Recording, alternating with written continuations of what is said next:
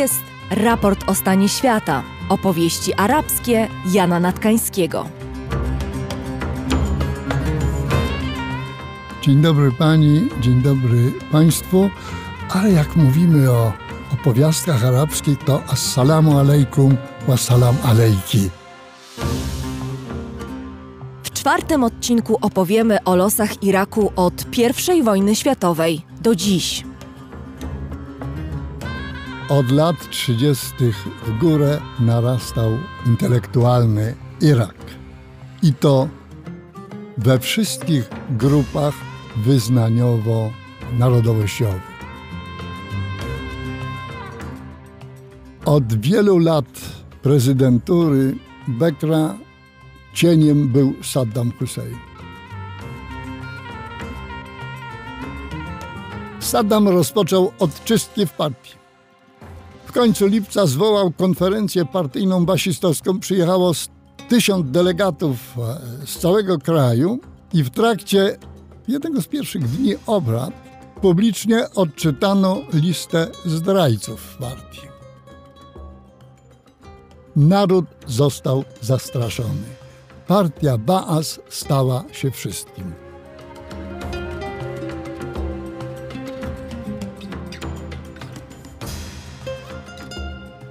Jeśli ja słyszę wypowiedź ambasadora Stanów Zjednoczonych w Warszawie, że gdziekolwiek pójdzie żołnierz amerykański, to przynosi wartości, to jestem przekonany, że albo zapomniał, albo nie chce pamiętać tych zdjęć z Abu Ghraib. Premierem został Nuri al-Maliki. Zresztą był dwukrotnie premierem. Po 2010 ponownie Maliki został premierem sekciarsko myślący szyita.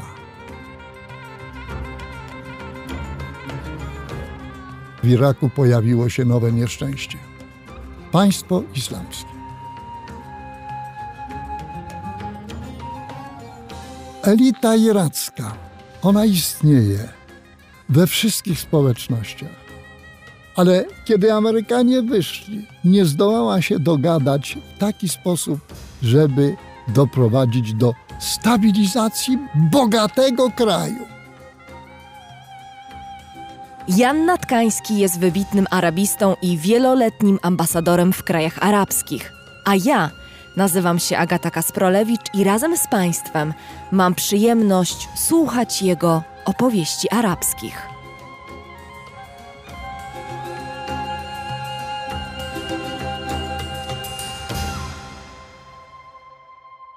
No i kontynuujemy naszą opowieść o Iraku. W tym poprzednim odcinku mam wrażenie, że motyw, który tak mocno się zarysował, to była historia o takim miejscu na mapie świata, w którym w momentach tego największego intelektualnego, duchowego olśnienia pojawiają się także momenty ogromnego niez... okrucieństwa. okrucieństwa. No właśnie. Zastanawiam się, czy ta druga część też obfituje, obfituje w podobne motywy. Obfituje. Przytoczę parę przykładów. One są drastyczne, ale taka jest historia Iraku współczesnego, jak i starożytnego. Poprzednim razem zakończyliśmy na powołaniu Królestwa Iraku przez Brytyjczyków, którzy otrzymali po I wojnie światowej Irak jako terytorium mandatowe, przyznane im także na konferencji w San Remo. Na króla powołano Faisala, syna opiekunów Mekki z rodu Haszymitów. Zresztą Haszymitów przed I wojną światową Brytyjczycy zainspirowali do wystąpień przeciw e, Turcji, obiecując im Królestwo Arabskie na Bliskim Wschodzie. Królestwa nie powołali, bo Bliski Wschód podzielili między sobą Brytyjczycy i Francuzi, ale w Iraku syna Husseina, szarifa Mekki, uczynili królem. To było 21 roku. W sierpniu, we wrześniu powołano pierwszy rząd iracki, a ministrem finansów został iracki Żyd, znany wówczas tam finansista. I rozpoczął się okres międzywojenny, który Tak jak na początku panowania Brytyjczycy mieli problemy, bo wybuchło przeciw nim powstanie, zwłaszcza szyickie, stłumione, dopiero po tym stłumieniu rząd został powołany, tak w ciągu całych 30 lat można by mówić o takich zjawiskach jak po pierwsze ukształtowanie się pierwszych partii politycznych irackich, a po drugie ciągły proces walki politycznej między zwolennikami mandatu i współpracy z Brytyjczykami, a narastającymi nurtami nacjonalizmu irackiego już. To jest taki pierwszy moment, kiedy ten nacjonalizm się pojawia? Pierwszy, kiedy się pojawia, że my tu nie potrzebujemy Brytyjczyków. Ale jeszcze w latach 30. to on już istnieje, on się kształtuje, ale jeszcze jest stosunkowo słaby. Najpierw trzeba było ustalić granice Iraku. Przecież te wszystkie państwa Bliskiego Wschodu mają sztuczne granice ustanowione na konferencjach politycznych. Wspomnieć trzeba o takiej postaci brytyjskiej, pani Gertrudy Bell, Wspaniałej orientalistki, która jako samotna kobieta wyrwała się na Bliski Wschód, zwiedziła mnóstwo, jest o niej przepiękny film, nie pamiętam tej chwili tytułu. To była pierwsza kobieta oficer wywiadu brytyjskiego. I ona była w grupie rysującej granice Iraku, a tam był także Winston Churchill, wtedy młody minister. W każdym bądź razie ona była tak zafascynowana Bliskim Wschodem, że twierdziła, że w Iraku odtworzymy prawdziwą cywilizację arabską i dobrobyt. W nowych władzach powierzono jej Departament Starożytności. To Gertruda Bell utworzyła Muzeum Narodowe w Bagdadzie w 1922 roku. Zmarła w 1926 i w Bagdadzie jest pochowana. Ważnym wydarzeniem było w kontekście tych narastających procesów politycznych nacjonalizmu rok 1932, kiedy Brytyjczycy postanowili formalnie przyznać Irakowi niepodległość. Irak został przyjęty do Ligi Narodów, inne kraje zaczęły nawiązywać z nimi stosunki dyplomatyczne, my też. Przedwojenna Polska ustanę, e, wysłała do Bagdadu swojego posła z Teheranu, z sąsiedniego kraju.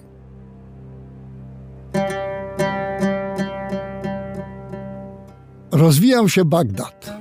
On się zaczął rozwijać jeszcze podczas I wojny światowej, kiedy Turcy postanowili przebić przez stary Bagdad wielką arterię uliczną, ulicę Ar-Rashida, to w nawiązaniu do Haruna Rashida, z podcieniami, no bo w tym upale to inaczej nie było można. Zaczęły powstawać e, sklepy, kina pierwsze. Ja jeszcze w czasach studenckich chodziłem do tych słynnych kin, przynajmniej dwóch, Hayam aż jakie tam były fotele pluszowe i boksy dla rodzin specjalne. Inne kino Granata. Jeszcze było trzecie, której nazwy nie pamiętam. A to były te kina właśnie przy tej ulicy Ar-Rashida, e, tak? W, trochę w bocznej. Aha. Hayam był w bocznej, Granata była w równoległej, trochę dalej. Natomiast no, był słynny przedwojenny magazyn w krajach arabskich, założony przez e, węgierskiego Żyda, pana Orożdi i nie wiem, kim był partner, Szwajcarem chyba albo Niemcem, ponieważ się te galerie e, nazywały Orożdi Beck. To był super sam na tamte czasy i, wielki market. Z klasy średniej, wyższej, z arystokracji żadna panna nie wyszła za mąż, jak wyprawy sobie u Orożdi Beck nie wybrała, albo rodzina jej nie wybrała. Specyficzną orientalną cechą ówczesnego Bagdadu i późniejszego były czajhane. Czajhane to jest herbaciarnia. Herbaciarnie. Tylko w czasach do I wojny światowej, ale i po I wojnie światowej, to taką atrakcją w czajhane był może nie we wszystkie dni tygodnia, na pewno weekendowe, czyli czwartek, piątek, był opowiadacz. Taki gaduła jak ja. Mhm. Opowiadacz najróżnorodniejszych i bieżących, i starych, i nowych historii czasem pieśniarz. No, latach od 60. w górę pojawiły się odbiorniki telewizyjne. Ale ta stara część, taki bazar Siordzia, na początku Rashida przepiękny meczet, przynajmniej kopuła, Heiderhane to się powiedzmy nazywało. Rozwijało się życie artystyczne. Mm, literatura. Tworzyło literackie, tworzyło wielu poetów.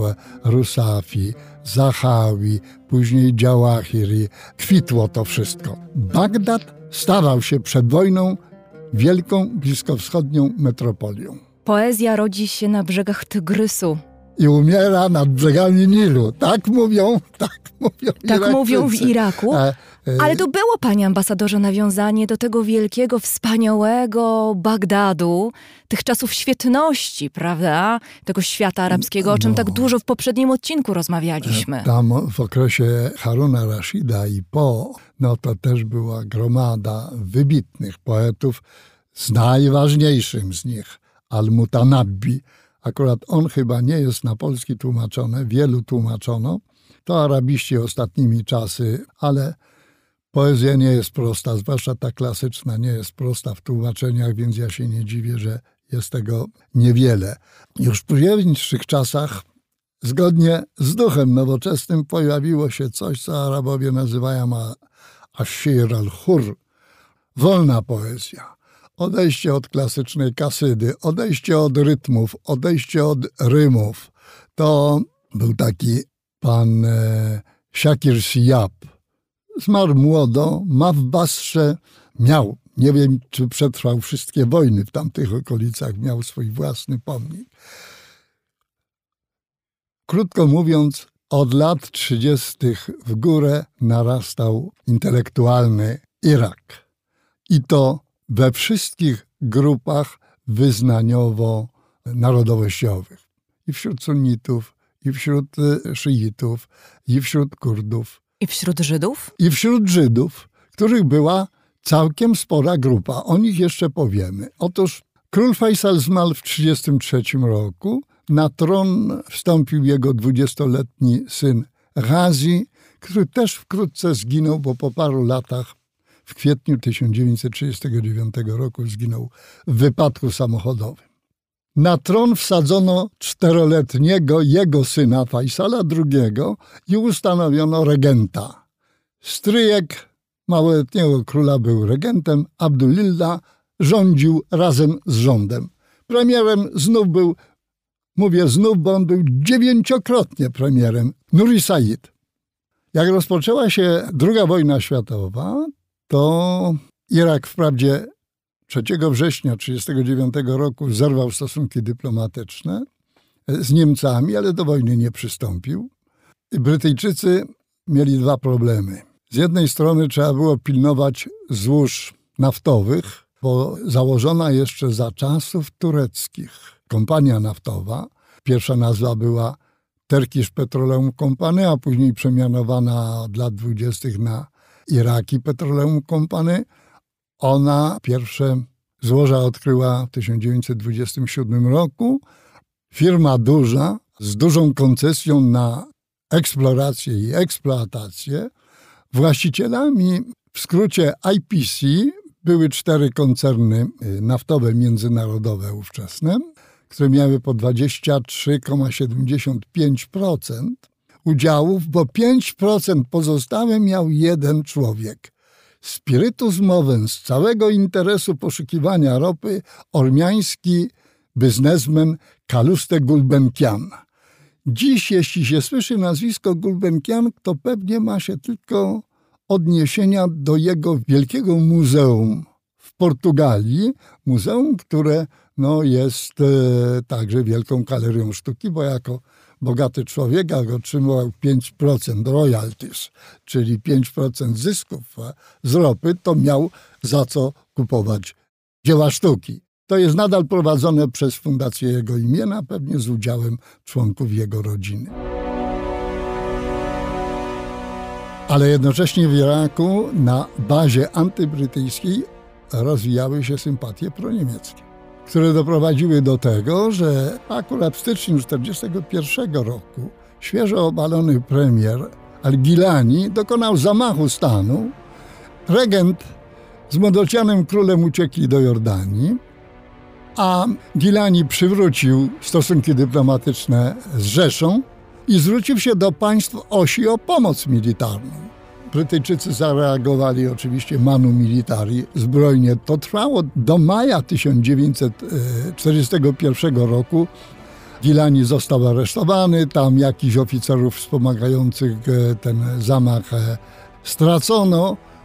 Brytyjczycy przejęli pełną kontrolę nad Irakiem już do końca. Fort Rutbard on the oil pipeline from Kirkuk was occupied by Rashid Ali's forces at the beginning of May. Our cameraman in Iraq now sends us these pictures of the famous Arab Legion working in conjunction with our forces during the final attack leading to the capture of the fortress. RAF planes batter the rebel troops into submission, making them realize that Hitler is not monarch of oil he surveys.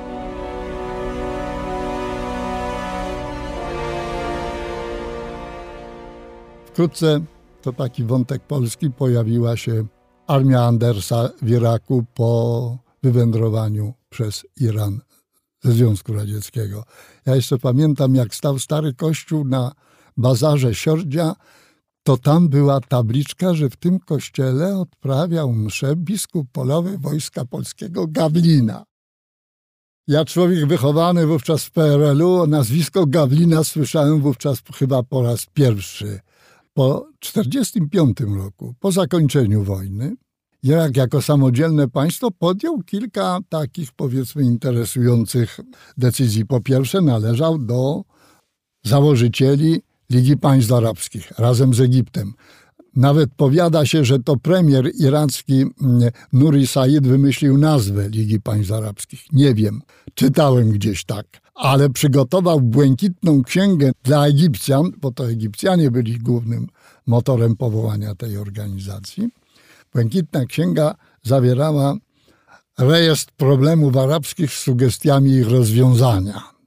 Takie na owe czasy bardzo interesujący tekst. Trzeba byłoby do tego dotrzeć, porównać, czy te problemy nadal istnieją. Pewnie w jakiejś części nadal nie zostały rozwiązane. Ale to ważne chyba, że właśnie ten wielo, wielokrotny premier Iraku i że to Irak w ogóle stał na czele tej myśli, takiej bardzo wczesnej myśli wówczas pan. Rozwiązywania arabski. problemów. No właśnie, ale wspólnie. Nie wiem, jak się do tego odnosił król Faruk, wówczas panujący w Egipcie, jak się Egipcjanie czy innych pozostali członkowie, bo tam bodajże wszystkich członków założycieli to było ośmiu, bo tyle było państw uważających się za niepodległe, suwerenne. Zresztą Nuri Said to taki ciekawy polityk, prawda? Może powiedzmy o nim dwa słowa, bo z jednej strony popierał Brytyjczyków, z drugiej strony no nie lubił systemu wielopartyjnego. No nie. I chciał rządzić autorytarnie. No nie chciał rządzić autorytarnie i na dobrą sprawę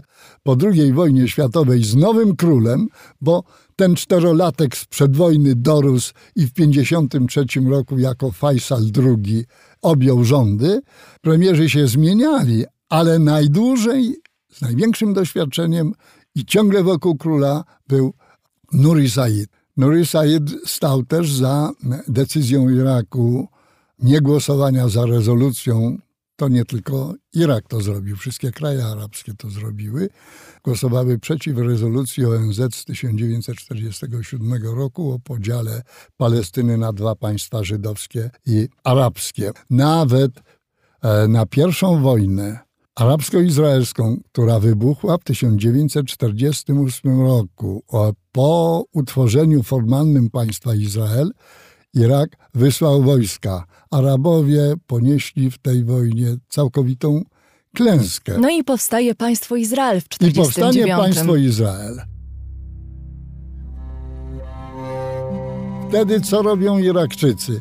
Wcześniej Żydzi iraccy nie mieli problemów e, na tle narodowościowym czy wyznaniowym. To byli w większości bogaci ludzie, prawnicy, lekarze, w większości kupcy. Ważna część też chyba administracji. I część administracji. W związku z tym pierwszą decyzją rządu irackiego po utworzeniu państwa Izrael było odwołanie 800 urzędników z administracji państwowej, bo byli pochodzenia żydowskiego.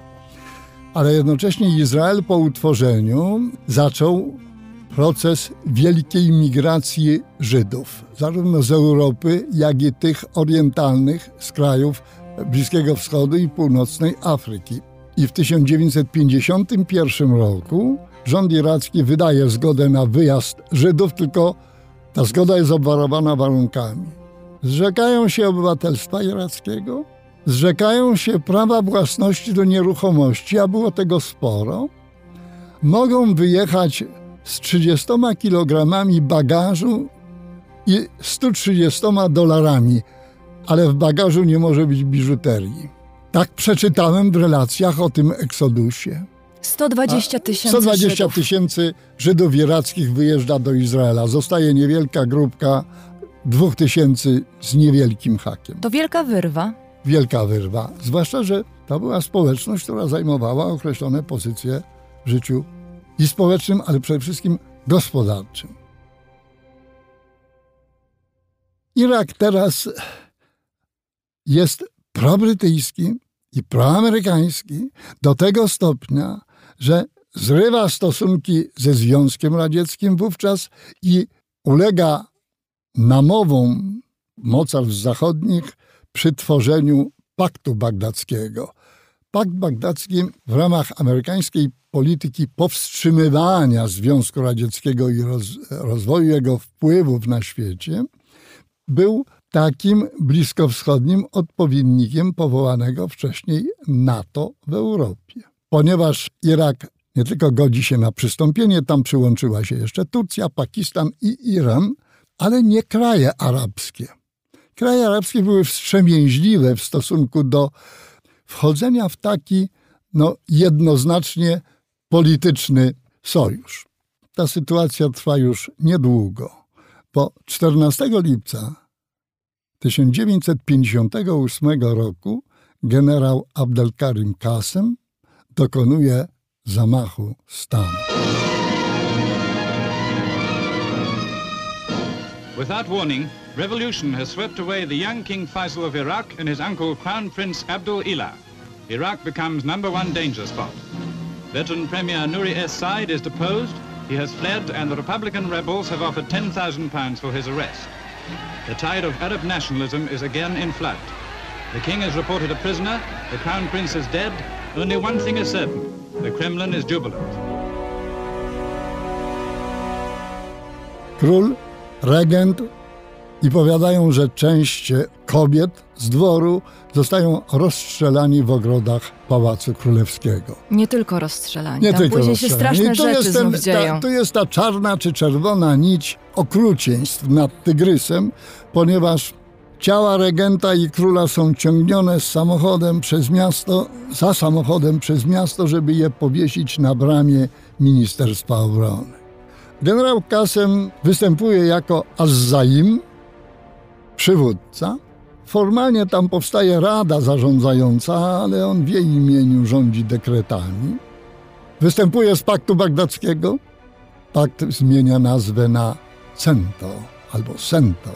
Pozostali członkowie zostają. Wielka Brytania, Stany Zjednoczone, Turcja, Pakistan i, i Iran, ale bez Iraku. Tu się robi wyrwa. Stosunki dyplomatyczne przywraca ze Związkiem Radzieckim i nawiązuje stosunki z e, państwami bloku wschodniego. Wtedy się pojawia także polska ambasada w Bagdadzie nad Tygrysem pod koniec 1958 roku. Powiedzmy jeszcze, panie ambasadorze, że ginie premier Nuri A Said. Tak. Rozstrzelany zostaje także premier Nuri Said. A jakże? Też ta idylla Kasema, która idyllą nie była, ponieważ on porozpoczynał, powznawiał konflikty z Kurdami, z Kuwejtem. Wracał do starych dokumentów z czasów tureckich, do których po latach wrócił Saddam Hussein, powiadając, że Kuwejt jest częścią Iraku, że to jest jeden, nazwijmy to z Polska, powiatów w województwie Basry. Ale to też nie trwa długo, bo w lutym 1963 roku nacjonalista arabski z polityką pronaserowską taką w ówczesnym Egipcie. Abdessalam Aref w porozumieniu z partią Baas dokonują zamachu stanu. Generał Kasem zostaje zabity. I znów rozpoczynają się historie znane nam z kalifatu omajackiego i z Asyrii. Zabitego generała szybko pochowano, ale szybko dokonano także ekshumacji, żeby go przez parę dni po pokazywać nieboszczyka w telewizji, ponieważ żeby ludzie uwierzyli, że Azzaima już nie ma. Czyli to stare irackie okrucieństwo, ale w nowoczesnym wydaniu tym razem, bo telewizyjnym. A, opakowanie jest nieistotne w tym przypadku. Istota rzeczy jest na, polega na czym innym, na tym okrucieństwie. Prezydentem zostaje właśnie Abdessalam Aref, przywódca Baasu Ahmed Hassan al-Bekr. Premierem ale prezydent po pierwsze po zmianie konstytucji pozbył się basistów, żeby rządzić samemu, ale ginie w wypadku helikopterowym podczas burzy piaskowej pod Basrą w kwietniu 1966 roku. Prezydentem zostaje jego brat, ówczesny szef sztabu generalnego Abderrahman Aref. Powiedzmy może dwa słowa jeszcze o partii Bas. Ja wiem, że mówiliśmy Aha. o tym trochę w poprzednich mhm. odcinkach, ale to jest ta siła z jednej strony panarabska, z drugiej socjalistyczna. Baas to jest socjalistyczna partia odrodzenia arabskiego. Tak brzmi jej pełna nazwa. Ona powstała z dwóch partii w końcu lat 40., dwóch partii utworzonych w Syrii. Jedna utworzona przez chrześcijanina Michela Aflaka, a druga utworzona przez pana Hurani, który był muzułmaninem. Te obydwie partie się połączyły w Syrii w jedną i one Syrią rządzą od lat 60., bodajże od 63 roku do dziś, bo obecny prezydent Bashir Assad jest jednocześnie sekretarzem generalnym, ale ponieważ to była partia o charakterze panarabskim, to miała swoje oddziały w innych krajach arabskich. No po pierwsze w Iraku w Iraku powstała w latach 50. Na początek była kadrową, później się to rozrastało do takiego stanu, że mogła być politycznym partnerem dla innych sił, tak jak była dla Arefa w tym zamachu przeciw generałowi Kasemowi. No i z tej partii wyrośnie też przyszły dyktator o, tak, Iraku, tak. Saddam on już, on już wtedy funkcjonował. Na Kasema było kilka zamachów i w jednym z nich, nieudanym, uczestniczył Saddam Hussein. E, to było bodajże dość wcześnie, w 1959 roku. Musiał uciekać, był w Syrii, był e, w Egipcie, później wrócił do Iraku i wreszcie 10 lat po obaleniu monarchii, co nastąpiło 14 lipca 1958 roku, a teraz mówię o sytuacji 17 lipca 1968 roku, kiedy partia Baas dokonuje kolejnego zamachu. Bezkrwawego. I, bezkrwawego. I po raz pierwszy, ale ja to traktuję jako przerywnik, bo po tym, co robił Saddam Hussein, to znowu wrócimy do asyryjskiego okrucieństwa. Ale wtedy zamach bezkrwawy. Prezydenta zapakowano w samolot i deportowano do Wielkiej Brytanii. Swoich sojuszników którzy pomogli dokonać zamachu stanu. Dwóch generałów z gwardii prezydenckiej, prezydenta Arefa, też nie zgładzono, tylko wysłano za granicę. Ale chyba na tym koniec takich działań e, łagodnych. Łagodnych. Prezydentem zostaje Ahmed Hassan al-Bekr. Partia wkrótce nacjonalizuje IPC i przejmuje wszystkie dochody. Duże dochody. Powiada się, że w 1974 roku wzrosły one do poprzednich dwóch lat dziesięciokrotnie. Były pieniądze na umacnianie w kraju i w społeczeństwie partii baz, ale były pieniądze na rozwój gospodarczy. Basiści, trzeba im to przyznać, podjęli sporo projektów gospodarczych, zaprosili firmy międzynarodowe. Stąd my również, polskie firmy w tych latach uczestniczyły w rozwoju gospodarczym. Stąd tak wielu Polaków Iraku. jeździło wtedy do Iraku, tak. prawda, w latach 70. E, To ja jeszcze wspomnę o tym elemencie polskim. Pierwszą inwestycją polską był wygrany przetarg na most na Tygrysie w mieście Tikryt. Z Tikrytu wywodziła się część albo większość wierchuszki Baasu, Sam łącznie Saddam. z prezydentem i łącznie z Saddamem Husseinem. Długo by można o samej tej budowie opowiadać. Ona była sukcesem gospodarczym, że weszliśmy na rynek, ale akurat ta inwestycja sukcesem ekonomicznym to nie była. Z różnych względów. Następnie byliśmy budowniczymi kopalni siarki w Miszraku. To jakieś 50-60 kilometrów na południe od Mosulu. Powiadano wtedy, że robimy sobie konkurencję dla Tarnobrzega, bo wtedy był to kombinat siarkowy w Polsce, przy czym tam trzeba było zastosować zupełnie inne techniki i to znowu wymyślili Polacy, bo nie była to kopalnia odkrywkowa, tak jak e, ta na Sandomierszczyźnie u nas. A później weszły inne firmy, weszli eksperci. Jak trzeba było podczas wojny kuwejskiej ewakuować Polaków, to stworzono most powietrzny między Polską a Jordanią do Ammanu, a tam trzeba było wywieźć prawie 3000 Polaków z firm polskich w Iraku plus kilkaset, nie pamiętam dokładnie, 700-800 osób z okupowanego Kuwejtu. To była olbrzymia operacja. Ja pamiętam, że w, w moim zespole arabskim jesienią 90 roku to myśmy z pracy nie mogli zdążyć na wiadomości telewizyjne o 7.30. Ciągle była jakaś praca, bardzo dynamicznie się to wszystko rozwijało. No ale też skala tej operacji świadczy o ogromnej obecności Polaków w tamtym Tak, czasie w Iraku. Tak. Zresztą mamy dobrą markę, bo były to dobra realizacja, dobre wykonywanie powierzonych nam zadań. Jeden z odcinków autostrady łączącej Bagdad z Jordanią to też jest wykonawstwo polskiego Dromexu. Tam znakomitą część wybudowali Brazylijczycy, ale mamy w tym także swój udział. Nawet pamiętam, jak była wizyta prezydenta Bekra w Polsce, bodajże w 73, trzecim bądź czwartym roku, bo trzeba było rozliczyć końcówkę budowy kopalni. Ja przeżyłem osobiście wtedy dziwaczną przygodę, ponieważ z ministerstwa zostałem wyrwany przez kogo? Przez panią Mi Mirę Zimińską-Sygietyńską. A któregoś dnia wzywa mnie na dół tam do holu straż MSZ-owska, że mam gościa. Nikogo nie zamawiałem, przychodzę, oczywiście wiem co za gość, bo panią Mirę powiedzmy ze Można zdjęcia- poznać. Osoba po- rozpoznawalna. Pan jest od Iraku? Ja. No to zapraszam ze sobą. Poszedłem za nią, za chwilę znalazłem się w Mercedesie, który jechał do Karolina, do siedziby Mazowsza. A tam się okazało, co mam zrobić?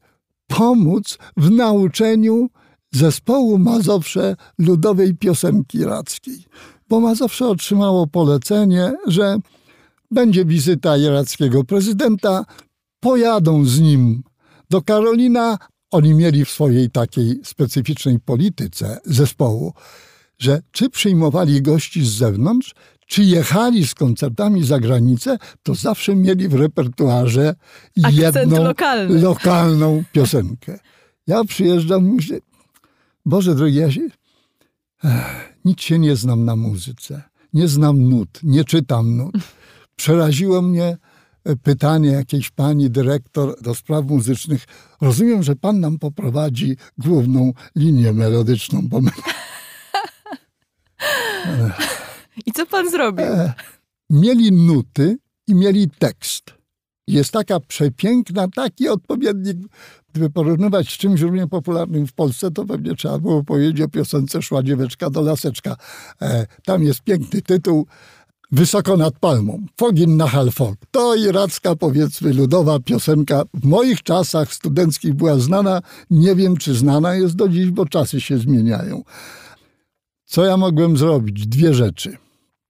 I to powiedziałem, że nic z nutami im nie pomogę, zwłaszcza, że muzyka arabska jest specyficzna. Ona e, nie trzyma się ani rytmiki muzyki klasycznej europejskiej, Arabowie wprost powiadają, że rytmika europejska jest prymitywna, bo jest tylko na dwa, trzy albo na cztery takty.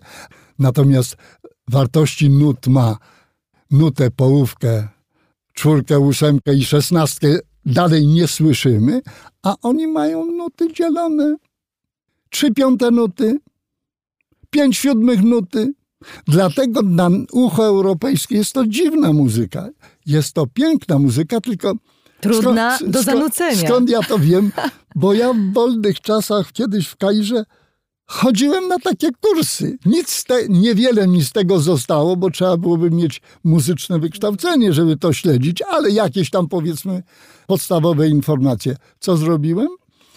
Powiedziałem im, tekst wam zapiszę fonetycznie, żebyście śpiewali poprawnie, dlatego że no jak się jakieś dźwięki zmieni, to wychodzą nie te, słowa nie o tym znaczeniu. A drugie, mogę podpowiedzieć, z czego powinien się składać zespół muzyczny towarzyszący? Na pewno bez pianina, na pewno bez akordeonu, ale mogą być skrzypce, może być trąbka, może być klarnet, no i muszą być tamboryny niewielka perkusja, powiedzmy, naszego typu. I na tym się moja wizyta skończy, ale ja później, ponieważ byłem tłumaczem prezydenta Bekra podczas tej wizyty, to byłem na tym koncercie.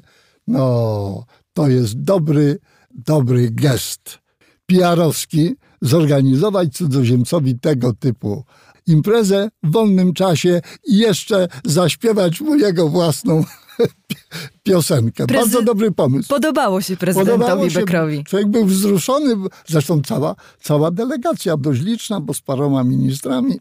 A następnego dnia w Wilanowie w rozmowie tet-a-tet prezydent Bekr i profesor Jabłoński, który był jego partnerem, czyli przewodniczący Rady Państwa, doszli do porozumienia, co zrobić powiedzmy z tą dyskusyjną kwotą, jaka pozostała do uregulowania. Na te czasy 40 milionów dolarów krakowskim targiem podzielono na dwa. 20 nam, a 20 zostało u e, Irakczyków. Czyli targi zostały złagodzone. tak jak, no pamiętam to porozumienie w Wilanowie, bo tam była rezydencja irackiego prezydenta. Od wielu lat prezydentury Bekra cieniem był Saddam Hussein. Podobno sami Irakczycy nie za bardzo wiedzą, kiedy się pojawiły zdjęcia Saddama Husseina obok prezydenta Bekra, bo w krajach arabskich urzędujący prezydent patrzy na swoich współobywateli wszędzie. Prezydent, król, ktokolwiek by to nie był. I tu nagle po, zaczęły się pojawiać w latach 70. portrety Saddama Husseina. E, w lipcu 79 roku Ahmed Hassan al-Bekr zrezygnował z prezydentury. Prezydentem został Saddam Hussein.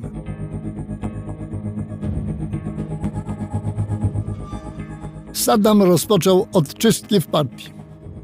W końcu lipca zwołał konferencję partyjną basistowską. Przyjechało tysiąc delegatów e, z całego kraju i w trakcie jednego z pierwszych dni obrad publicznie odczytano listę zdrajców w partii.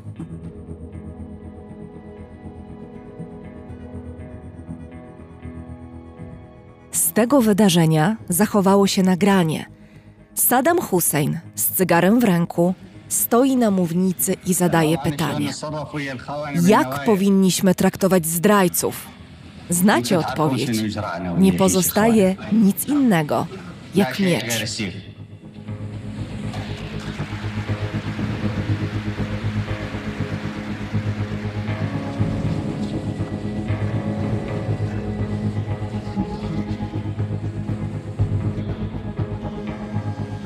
Następnie mówi, że osoby, których nazwiska odczyta, mają opuścić salę. طاهر أحمد أمين إسماعيل إبراهيم النجار بدن فاضل ماجد عبد الستار سلمان داوود نجرس وليد صالح محمد غازي إبراهيم أيوب غسان مرهون أحمد إبراهيم صالح محمد مناف الياسين Lista została zdobyta torturami. Aresztowano sekretarza takiej działającej przez pierwsze lata 70. Rada Dowództwa Rewolucji. To była pięcioosobowa grupa polityków irackich z Hasanem Bekrem na czele, która rządziła formalnie krajem. Otóż na aresztowanym sekretarzu tej instytucji wymuszono torturami nazwiska i w trakcie obrad zaczęto wyczytywać zdrajców, wyprowadzając ich natychmiast do aresztu. W pierwszych dniach sierpnia, bez żadnego sądu, bez niczego, 55 członków kierownictwa partii Baas rozstrzelano 22. Do tego Saddam Hussein do wykonania egzekucji zapraszał i wyzna, właściwie zapraszał, wyznaczał członków, uczestników tej konferencji. No i tu mamy kolejny powrót okrucieństwa z czasów asyryjskich. Naród został zastraszony. Partia Baas stała się wszystkim. Kult Saddama Husseina sięgnął zenitu. Ja poprzednio bodajże opowiadałem o tej stelli z kodeksem Hammurabiego, gdzie tam jest zrobiona rzeźba Saddama Husseina. Więc nie można było zająć żadnego stanowiska w administracji, w szkolnictwie, w wojsku bez członkostwa partii. Ono się, bez członkostwa partii BAS. Ono stało się powszechne.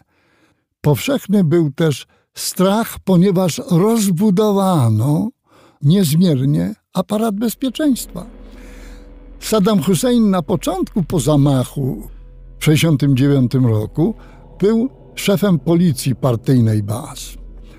Ale on to rozbudował w taki aparat, że tam były i Amnel Has, czyli bezpieczeństwo prywatne i bezpieczeństwo ogólne, i istihbarat, i muhabarat, czyli i wywiad, i kontrwywiad. Te służby zresztą wzajemnie się kontrolowały, bo o to dyktatorowi też chodziło. Trzeba mu jednak przyznać także, że niezależnie od tego, że olbrzymie środki pochłaniała korupcja partyjna, ale basisi się bali, bo nie było wyraźnego powodu, dlaczego ktoś znika. Ale zarzut korupcji mógł być przynajmniej oficjalnie ogłaszanym, jeśli takowy był. Dużo środków finansowych Saddam Hussein także e, wkładał w rozwój gospodarczy kraju. Bagdad się rozwinął, powstały nowe dzielnice, powstawały te zakłady pracy. Szczególnie intensywne były kontakty gospodarcze ze Związkiem Radzieckim i z krajami bloku wschodniego, z krajami socjalistycznymi, ale także z Francją. Na przykład pierwszy reaktor atomowy, który na cześć Chiraca nazywał się Ozirak. Prezydenta Chiraca. Prezydenta Chiraca. Tak. To był francuski reaktor zbombardowany przez Izraelczyków w 1980 roku. Rozpoczął Saddam Hussein, który już nie znał miary.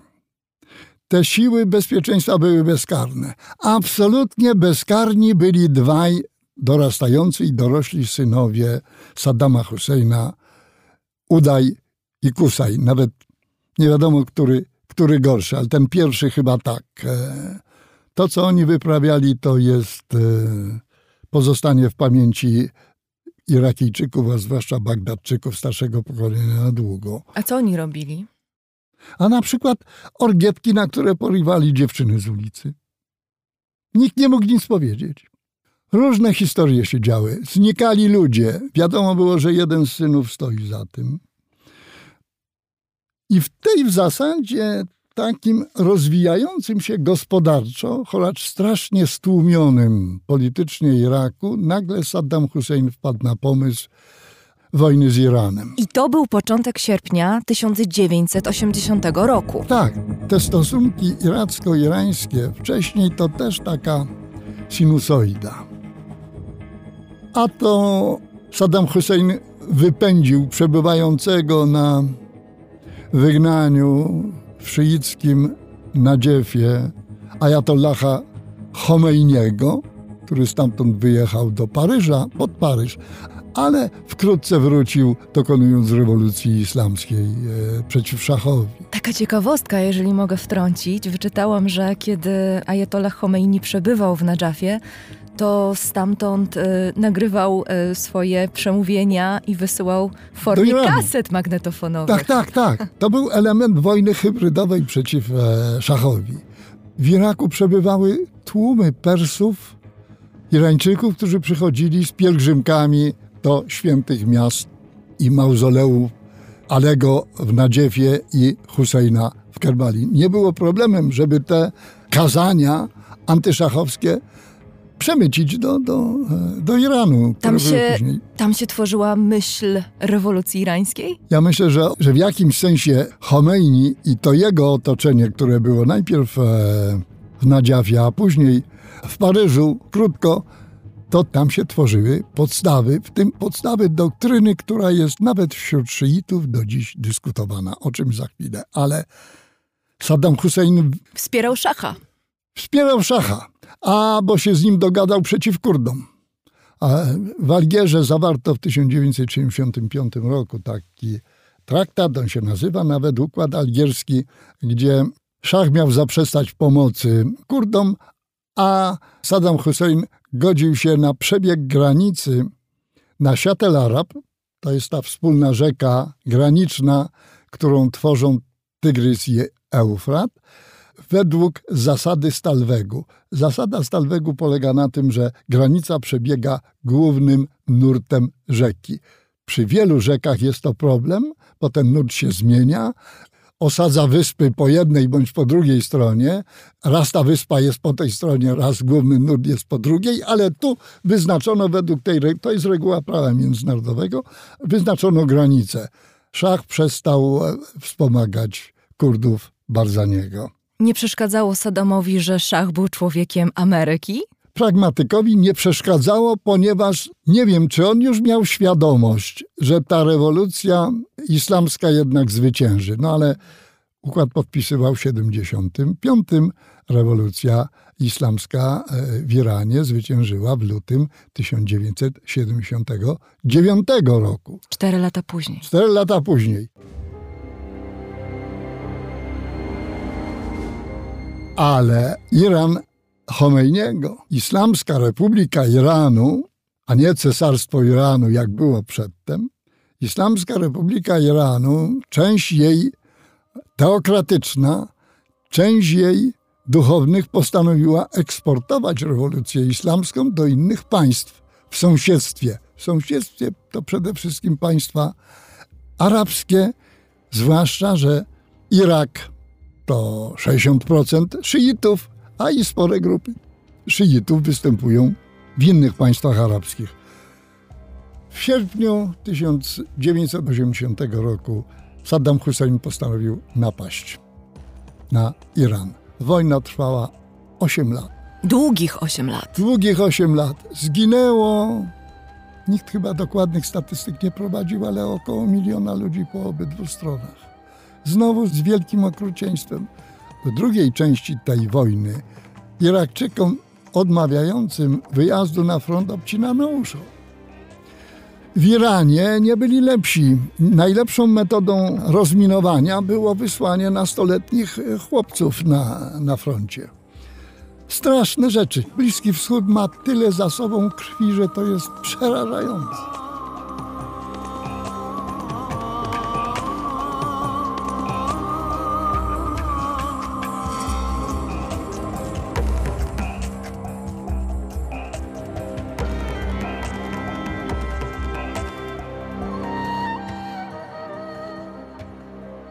Wojna się skończyła w 1988 roku. Ze zrujnowanymi gospodarkami. Zrujnowa e, zrujnowana gospodarka obydwu państw w niej uczestniczących.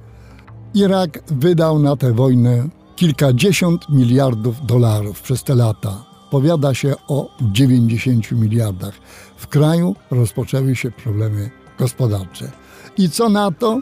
Irak był wspierany. Irak był wspierany przez Zachód, Iran był wspierany przez państwa arabskie, monarchie naftowe.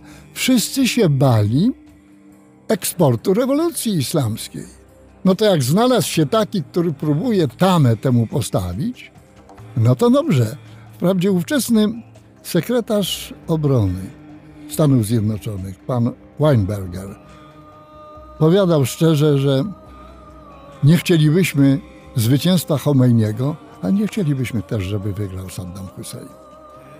Czyli to było takie, powiedzmy, trochę z zachodu taka postawa, no niech się dwaj przeciwnicy wykańczają.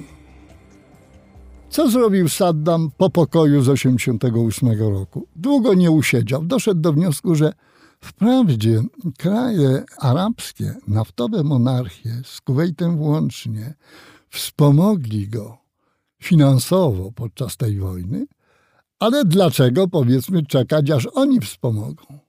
Pójdziemy i sami sobie weźmiemy.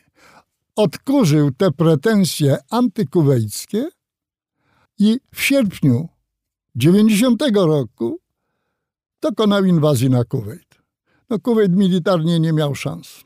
Zajęcie kraju, który ma 17 tysięcy kilometrów kwadratowych dla przygotowanej i zahartowanej w bojach armii irackiej nie było problemem. Pisze pan w swoich notatkach, że Kuwejt został obrabowany. Został obrabowany. Tam powiedzmy wiele ofiar tej okupacji nie było, no ale jak przyjechali Irakczycy, u których już były problemy gospodarcze, w tym z dostawami, w tym z importem, no i zobaczyli bogate salony kuwejskie, to wywieźli co mogli wywieźć. Powiadało się, że syn Saddama Husseina, Udaj, otworzył salon samochodowy tylko sprzedający samochody wywiezione z Kuwejtu. Na inną skalę i trochę inaczej, ale kojarzy mi się to z tymi obrazami, które niedawno widzieliśmy, prawda? Żołnierzy rosyjskich, którzy również obrabowywali. Obrabowują wszystko. I ukraińskie sklepy, i ukraińskie domy. E, w Kuwejcie, trzeba przyznać, nie obrabowano domów prywatnych. Mhm. Ta okupacja trwała ponad pół roku, ponieważ e, powstała koalicja antysaddamowska, do której przystąpiło bodajże kilkadziesiąt krajów. Nie potrafię dokładnie powiedzieć, ale bodajże ponad 30, w tym wiele krajów arabskich. Syria wysłała kontyngent, Egipt wysłał swój kontyngent, centrum dowodzenia było w Arabii Saudyjskiej. Polska zaproszona do koalicji wyzwalania Kuwejtu znalazła się w trudnej sytuacji, Przypominam okres rządów premiera Mazowieckiego i nagle propozycja udziału w wojnie przeciw Irakowi, a tam jest nadal 3000 ludzi naszych. Wymyślono dobre, albo wydawało się, że dobre rozwiązanie. Nie wyślemy jednostek bojowych, które będą uczestniczyć w walkach, wyślemy jednostki medyczne. Na zasadzie, że na na wojnie, powiedzmy, wspomaga się każdego rannego, który znalazł się w kłopotliwej sytuacji na froncie. Polski kontyngent w większości składał się z kobiet pielęgniarek. On był ulokowany w takiej saudyjskiej miejscowości, najpierw w Riyadzie, a później Hafr Batn, na północy Arabii Saudyjskiej, na pograniczu z Irakiem. I jeszcze był okręt wojenny, przerobiony na pływający szpital, który stacjonował na wodach saudyjskich, bodajże w porcie Jambu, w Zatoce Perskiej na wschodnim wybrzeżu saudyjskim. Ofensywa przeciw Saddamowi od stycznia, przez połowę stycznia i lutego 1991 roku doprowadziła po pierwsze do wyzwolenia Kuwejtu, choć Saddam dokonał kolejnej zbrodniczej rzeczy. Wycofujące się wojska irackie podpaliły kuwejskie szyby naftowe kraj płonął. Sadza dochodziła do Himalajów, bo ją później w śniegach tam ślady znajdowano. To musiały być apokaliptyczne Apokaliptycznie widoki. oddychać nie było czym. Ciemno było w mieście. Odrębna cała historia, może kiedyś jak o Kuwejcie byśmy mówili, to warto o tym wspomnieć. Armia iracka została wyrzucona, Bagdad zbombardowany, ale Saddam nie obalony. Amerykanie wycofali się, tylko że ponieważ wówczas równocześnie z tą ofensywą wystąpili przeciw Saddamowi szyici na południu i Kurdowie na północy. Kurdowie mieli szczególny powód, ponieważ w trakcie wojny iracko-irańskiej też wykorzystali sytuację, próbowali pójść na południe ze swojego regionu. Saddam dokonał niebywałej innej zbrodni. Mianowicie użył broni chemicznej przeciw własnemu narodowi i w mieście Halabcza kurdyjskim zginęło 5 tysięcy ludzi wszelkiego wieku i płci w wyniku ataku chemicznego.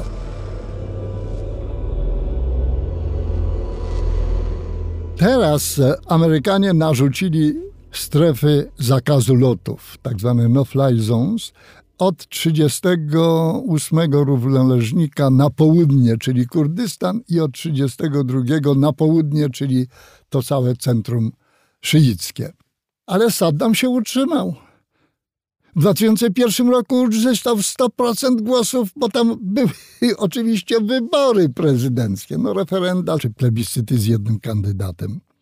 Rozpoczęła się ciężka sytuacja gospodarcza, zwłaszcza, że został obłożony Irak sankcjami, zakazem wywozu ropy, zakazem lotów. Przestrzeń była zamknięta do Iraku. Jak się chciało pojechać, to się latało do Ammanu i taksówką jechało tysiąc hakiem kilometrów do Bagdadu.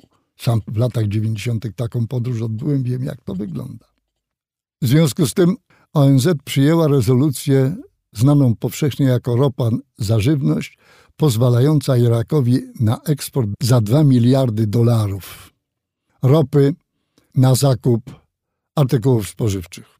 Ta rezolucja była wielokrotnie omijana, bo znajdowali się tacy, którzy szmuglowali ropę, a też cała długa historia na ten temat. Która się powtarza. Która się powtarza.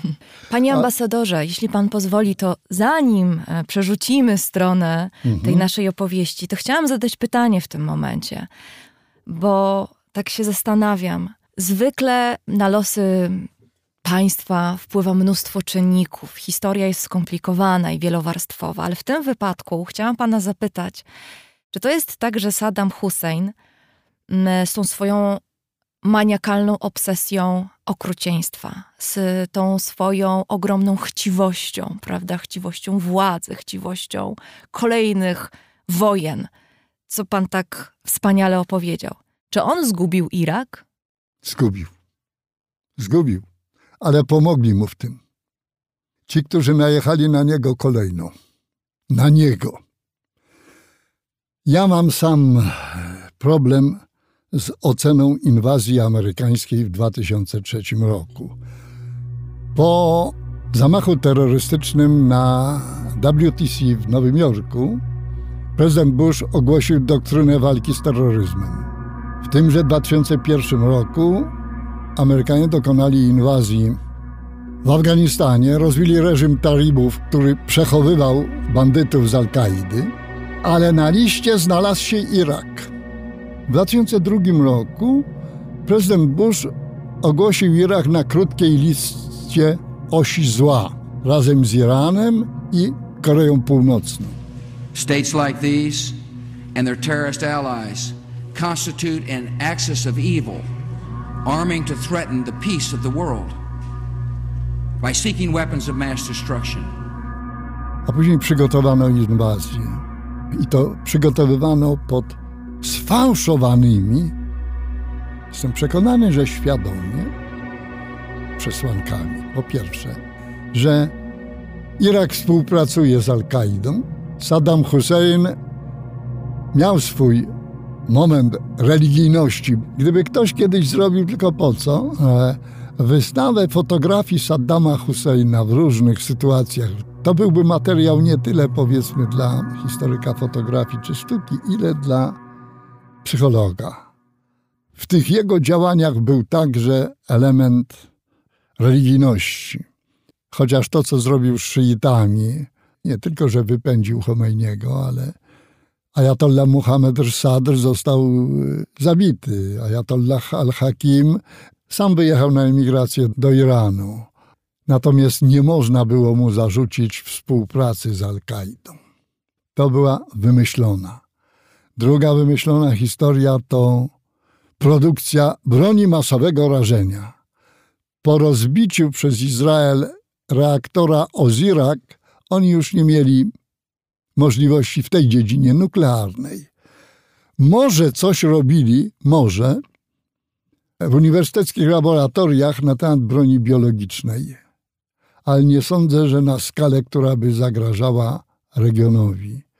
Niemniej, na specjalnym posiedzeniu Rady Bezpieczeństwa ówczesny sekretarz stanu Colin Powell pokazywał fiolkę niby z antraksem, czyli wyprodukowaną bronią chemiczną. Nikt oczywiście z ambasadorów stałych przedstawicieli nie sprawdził, co, co w fiolce dostarczonej przez CIA jest. Dla mnie powody były dwa, ale dyskusyjne zapewne. Po pierwsze, Amerykanie chcieli zlikwidować tę dyktaturę i to jest wielki plus, jedyny plus inwazji. Po drugie, chcieli przejąć kontrolę nad wydobyciem ropy. I po trzecie, i nie wiem, co jest z tych czynników najważniejsze, zlikwidować kraj, który miał rozwiniętą armię, mimo że ta armia została przepędzona przy mm, wyzwalaniu Kuwejtu, ale był to jedyny na Bliskim Wschodzie potencjalny militarnie przeciwnik Izraela. Jeśli jednym z głównych celów, jeśli nie najgłówniejszym, Stanów Zjednoczonych na Bliskim Wschodzie jest bezpieczeństwo Izraela, to ten cel zrealizowali doskonale, bo przez najbliższe dekady mogą być inni przeciwnicy Izraela, ale Irak na pewno nie będzie, bo nie będzie miał czym. Jakby szczegółowo analizować wypowiedzi niektórych tak zwanych ówczesnych amerykańskich neokonserwatystów, Rumsfelda, ówczesnego sekretarza obrony, a zwłaszcza jego zastępcy Pola Wolfowica, to ten trzeci argument przewija się tam też nitką. Chociaż powiedzmy nie tak, żeby można było złapać za rękę, ale w praktyce tak się to stało. Inwazja amerykańska na Irak 2003 roku no była błyskawiczna z dużymi powiedzmy bombardowaniami. E, korpus dyplomatyczny z wyjątkiem nuncjusza papieskiego wyjechał z Bagdadu wcześniej. 9 kwietnia zdobyto Bagdad.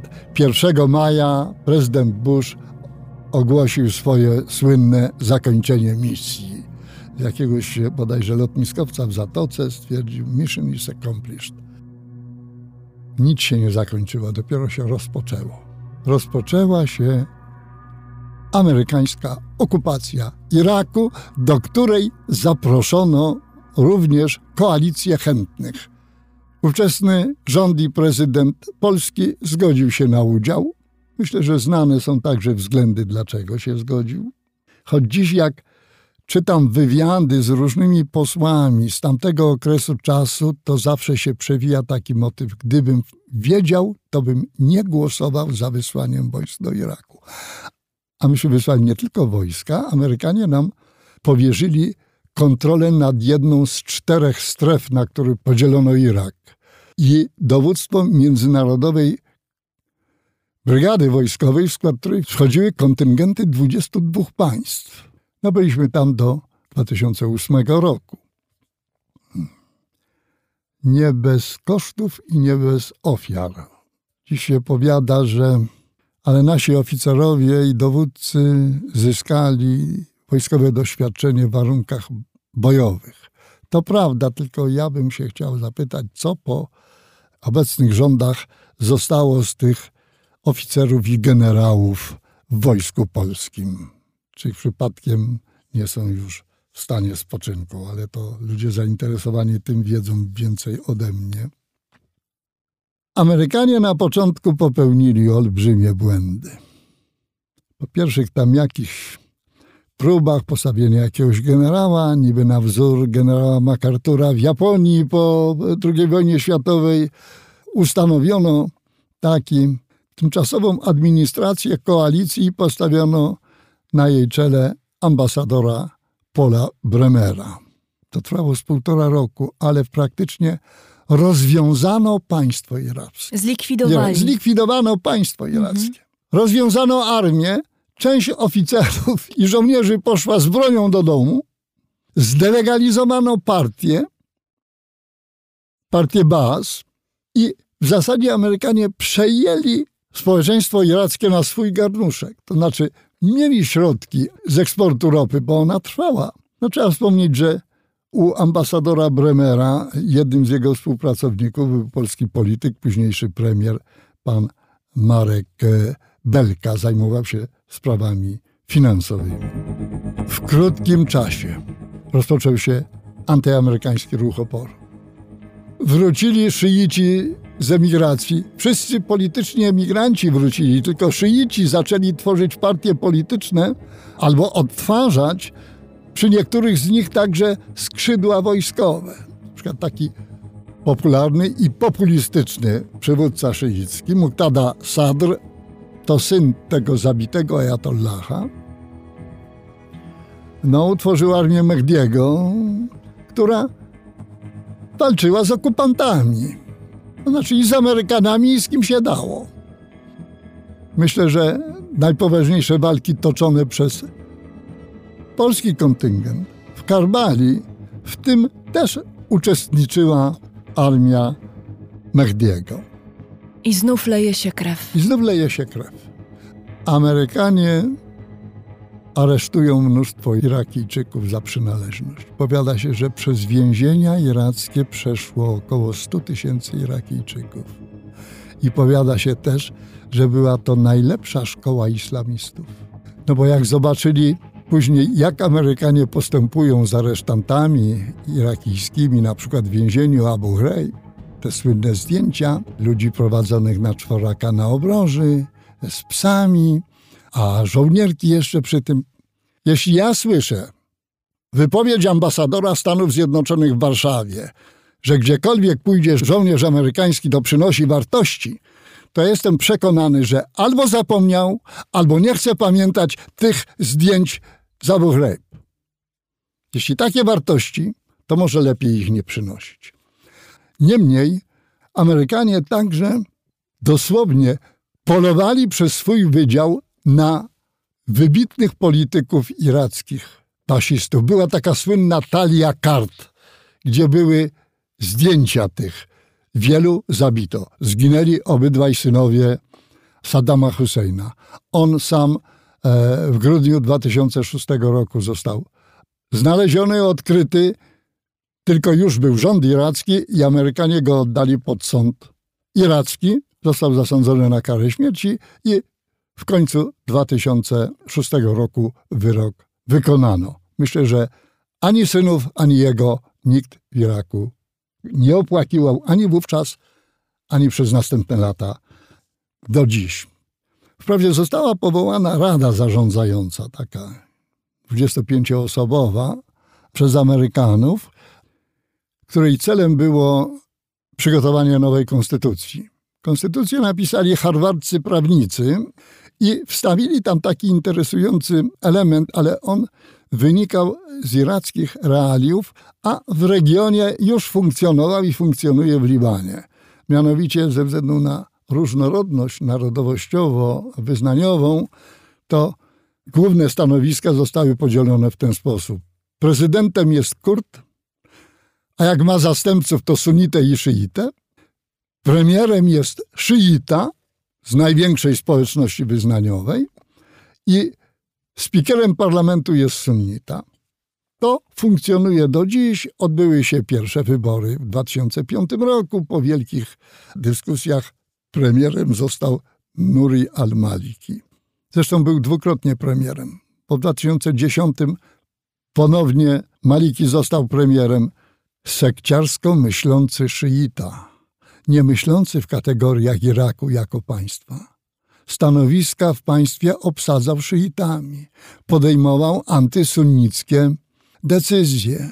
Sunnicki zachód e, Iraku, prowincja Ramadi, zbuntował się przeciw niemu.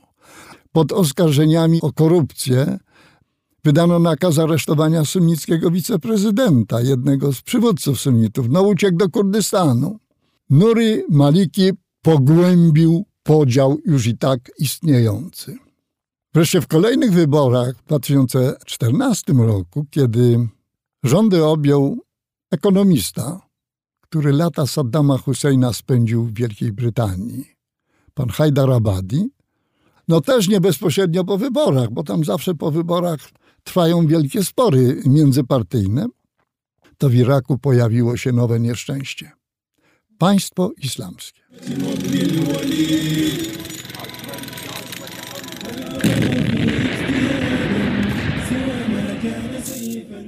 Którego kuźnią były te areszty Tak, amerykańskie. to, y, sunnici, którzy byli zdecydowanie przeciw rządowi, sunnici panowali nad Irakiem, mimo że jest to społeczność wyznaniowo mniejsza od szuitów, przez cały okres utworzenia Iraku na początku lat dwudziestych. Teraz stracili władzę. Pierwsze wybory parlamentarne zbojkotowali. Już nigdy nie bojkotują od tej pory żadnych następnych, bo wiedzą, że nic nie ugrają, a tak to mają swoją reprezentację w parlamencie. Otóż Ci żołnierze, którzy zostali z bronią do domu wysłani. Też, też. Państwo islamskie na początek to tak się nazywała organizacja, kiedy Al-Kaida w chaosie stworzonym przez Amerykanów przyszła do Iraku. To przyszła w formie organizacyjnej, która się nazywała Państwo Islamskie w Iraku. Szefował mu islamista Musab Zarkawi, Jordańczyk. Jego dość szybko Amerykanie wykryli i zlikwidowali. Ale to jest rok 12 i 13, kiedy wybuchła wiosna arabska i rozpoczął się demonstracje przeciw Asadowi i wojna domowa w Syrii. Na chaosie w Syrii to państwo skorzystało, powędrowało do Syrii, oferując syryjskiej Al-Kaidzie współpracę. Syryjska Al-Kaida to taka organizacja pod tytułem wówczas Front al-Nusra. Istnieje do dziś w tej prowincji Idlib, tylko dziś inaczej nazywa. Syryjczycy odmówili współpracy, powiadając, że wy to macie cele globalne, a my chcemy tylko obalić reżim. Nie będziemy współpracować, mamy odrębne cele polityczne. Nawet doszło do walk między obydwoma tymi organizacjami. To wtedy organizacja Państwo Islamskie w Iraku przekształciła się nazwą Państwo Islamskie w Iraku i Syrii, ISIS, zdobyła miasto Rakka nad środkowym Eufratem i zaczęła tworzyć swoją siedzibę terytorialną, swoje państwo w sensie terytorialnym. Dzięki internetowi uzyskali mnóstwo ochotników wśród islamistów z Europy i z Azji. Ja na przykład byłem zaskoczony czytając przed laty, że 10% personelu medycznego to są muzułmanie z Indonezji i Tajlandii. Ale byli z Europy. Którzy Koranu nie czytali. Ale tak na stronach internetowych zawrócono w głowę tym młodym ludziom. Jechały dziewczyny z Anglii, z Francji, z Niemiec, z Belgii, Ze z Szwecji. Skandynawii. Jakaś Polka tam była. A e, przy takim bałaganie w Syrii, a i na dobrą sprawę no, braku stabilizacji w Iraku, państwo islamskie dokonało w 2014 roku błyskawicznych sukcesów terytorialnych. Najpierw zajęli w zachodnim Iraku Falludzie i Ramadi, a w czerwcu 14 roku jednym wielkim pochodem Mosul. W Mosulu świeżo formowana dywizja iracka rozpadła się. Cały sprzęt dostarczony za ciężkie pieniądze przez Amerykanów na tworzenie tej dywizji znalazł się w rękach państwa islamskiego. Wszystkie awuary w bankach mosulskich także. 29 czerwca 2014 roku przywódca tego państwa, Mohammed al-Baghdadi, ogłosił się kalifem.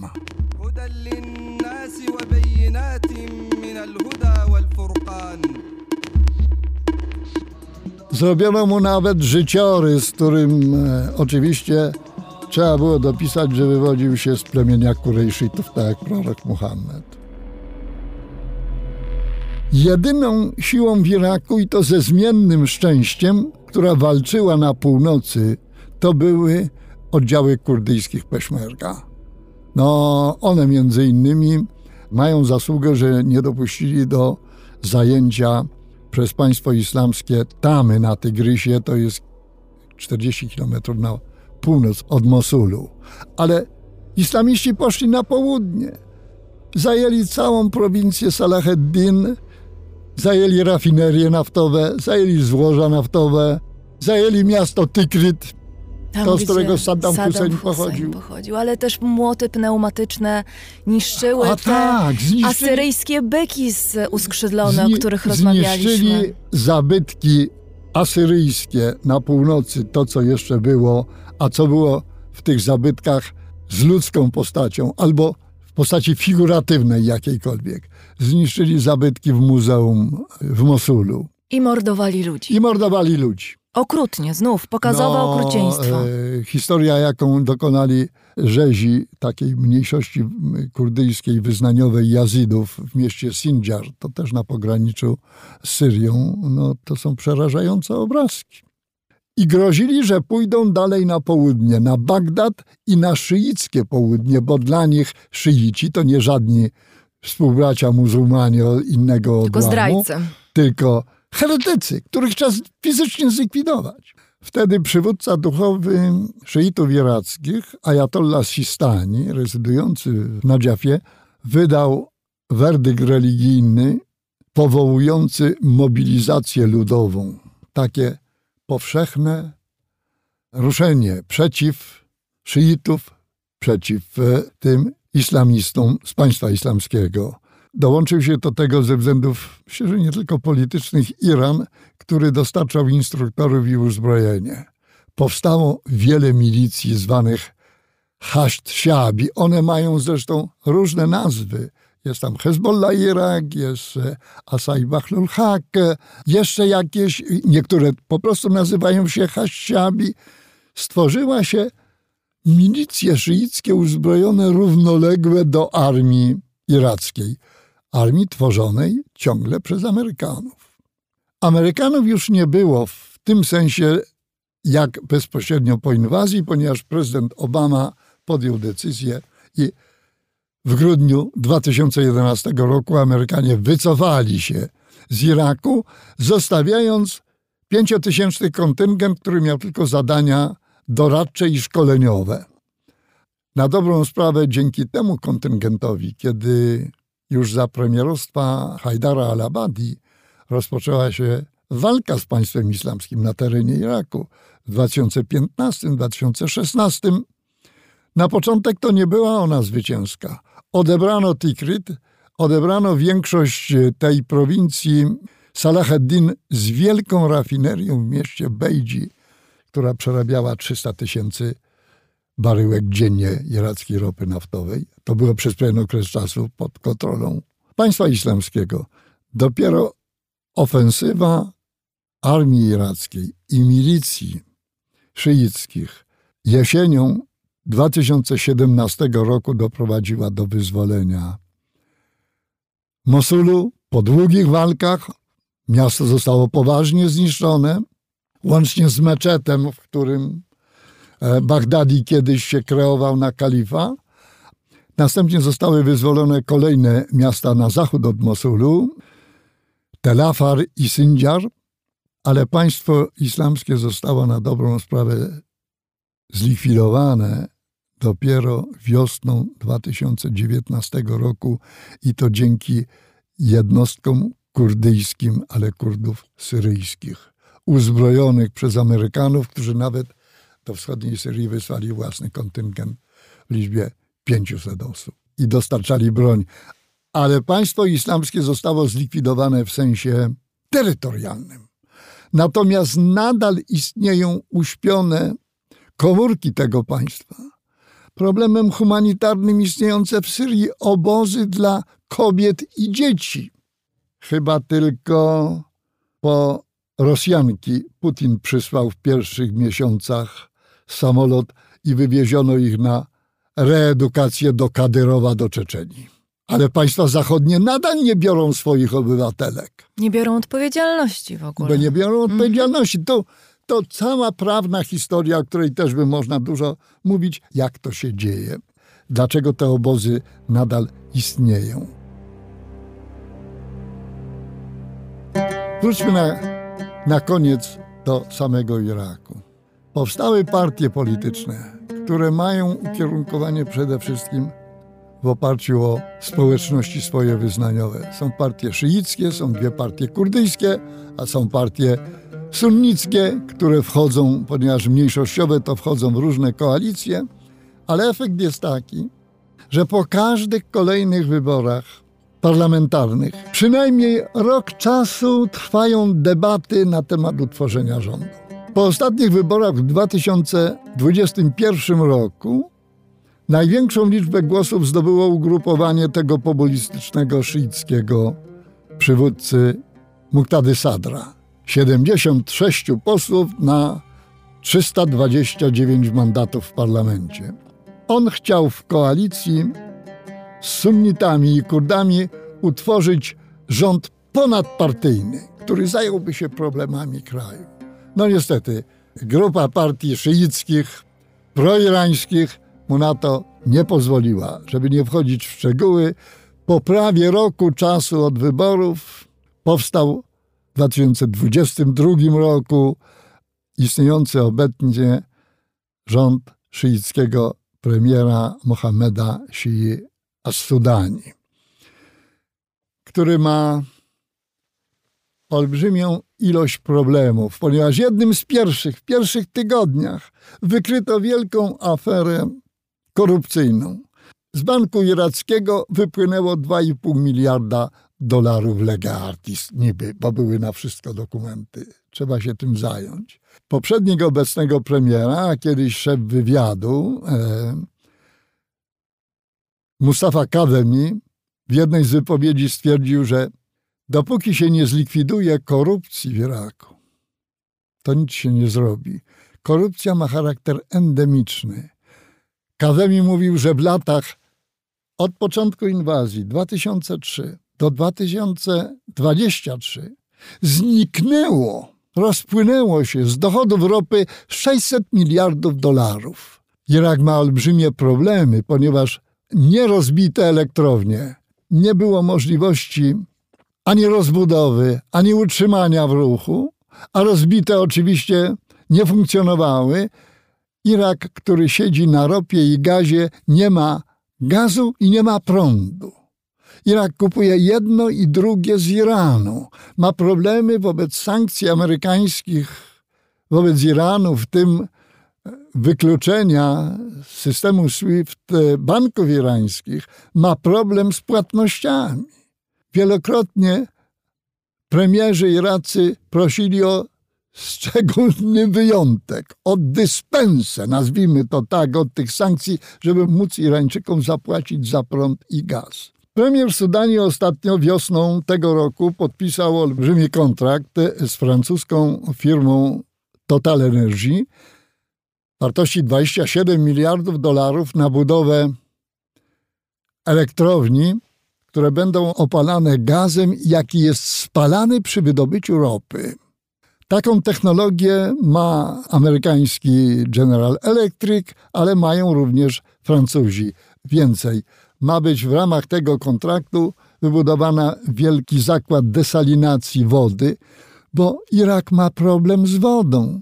Po wybudowaniu na Eufracie i Tygrysie, zwłaszcza w Turcji, hydroelektrowni i używaniu wody z obydwu rzek, w Syrii na przykład, do irygacji rolnych, to, co płynie do Iraku, to już jest za mało. U styku Eufratu i Tygrysu, zanim powstanie Siatel Arab, były wielkości średniego polskiego województwa bagna. Od wieków. Tam nawet ludzie mieszkający są nazywani Arabami błotnymi. Marszys Arab. Wysycha to. Najpierw próbował to zrobić Saddam Hussein metodą irygacji, ponieważ Wszyscy buntujący się przeciw, jak wpadli na bagna, to już ich żadne istihbarat czy muhabarat saddamowskie nie znalazło. Ten region ekologicznie wysychał, bo ma za mało wody. Bo elita iracka Ona istnieje we wszystkich społecznościach. Ale kiedy Amerykanie wyszli, nie zdołała się dogadać w taki sposób, żeby doprowadzić do stabilizacji bogatego kraju. Stąd Irakczycy, zwłaszcza z Kurdystanu, to nadal jest źródło migracji do Europy. No, trzeba byłoby odrębnie mówić, jak to funkcjonują rzeczy w tym kurdyjskim regionie. To jeszcze odrębna sprawa. Na zakończenie jedna rzecz. Takim języczkiem uwagi na koniec w różnych sprawach irackich jest Ayatollah Sistani, ten przywódca duchowy szyitów. No, oglądałem z wielkim zainteresowaniem obrazki telewizyjne, jak przyjmował papieża Franciszka u siebie w Nadziafie. Ze strony papieża był to też dobra wizyta, bo wspomagająca resztki chrześcijan irackich, których jeszcze za Saddama Husseina był milion, a teraz jest może 400 tysięcy. Oni są głównie na północy Iraku.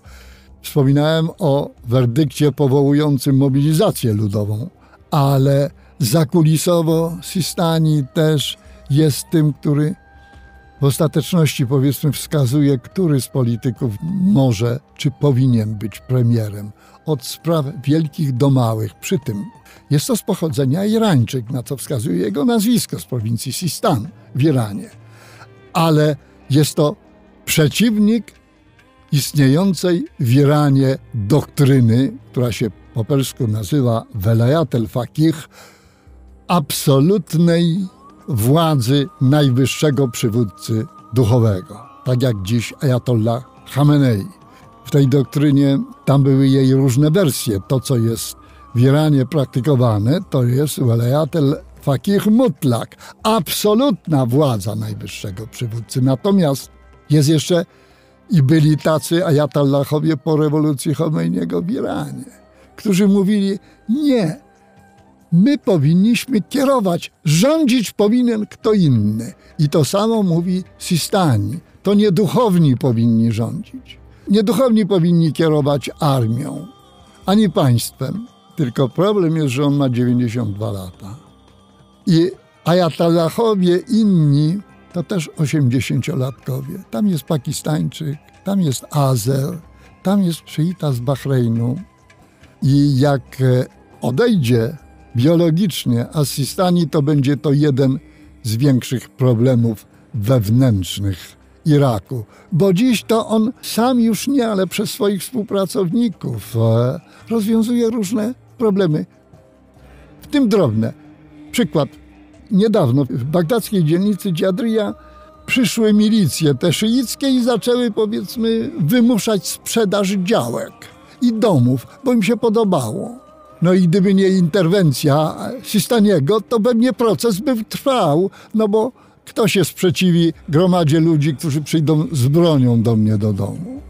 Przed Irakiem są długie lata i potrzeba mądrych polityków, żeby korzystając z tych wielkich bogactw, jakimi dysponuje, wrócił no przynajmniej do społecznego i gospodarczego poziomu z czasów Saddama Husseina. Panie ambasadorze, smutny koniec historii kraju, gdzie dawno, dawno temu pierwszą cywilizację zakładali Sumerowie, którzy wymyślali pojęcie raju, pisali te A, no. piękne eposy, gdzie Asyryjczycy budowali te posągi uskrzydlonych byków, gdzie Babilończycy, gdzie ten kalifat abysycki, prawda, gdzie w tych herbaciarniach Bagdadu, miasta, które powstało na kole, słyszano opowieści, słyszano poezję, gdzie poezja się Tak. rodziła, gdzie były ogromne oczekiwania, ogromne nadzieje i wielkie ambicje polityczne, i być może momentami przeżarte tym okrucieństwem, o którym tak dużo wspominaliśmy. To okrucieństwo jest jakąś rysą na historii Iraku, ale jednocześnie jest w Iraku mnóstwo dobrze wykształconych ludzi, bo byli wysyłani na studia. Na polskich uniwersytetach było sporo studentów irackich, zwłaszcza w latach 90. Część z nich została za granicą, ale ci, którzy są wewnątrz. Tylko, no, jak w wielu krajach, potrzeba jest elementarnej zgody narodowej na podstawowe dla narodu i państwa rzeczy. Można się kłócić o imponderabilia, można się kłócić o detale, nie można się kłócić o zasadnicze rzeczy. To dotyczy nie tylko Iraku. I tego Irakowi życzmy. I tego życzmy. Tym no ja zwłaszcza powiedzmy to mam swoje osobiste z tym krajem związane e, wspomnienia i wielu niegdyś przyjaciół w okresie, w okresie studiów e, i wiele pośród y, których wielu mnie gościło w swoich domach, nie tylko, e, właściwie nie w Bagdadzie, tylko na prowincji. I na tym kończymy ten Dziękuję odcinek, bardzo. tę opowieść o Iraku, a w kolejnym odcinku, panie ambasadorze, zdradzimy odrobinę. Tak. No będziemy mówić o drugim kraju, który jest dziedzicem starożytnej cywilizacji, o Egipcie. Bardzo dziękuję. Dziękuję bardzo.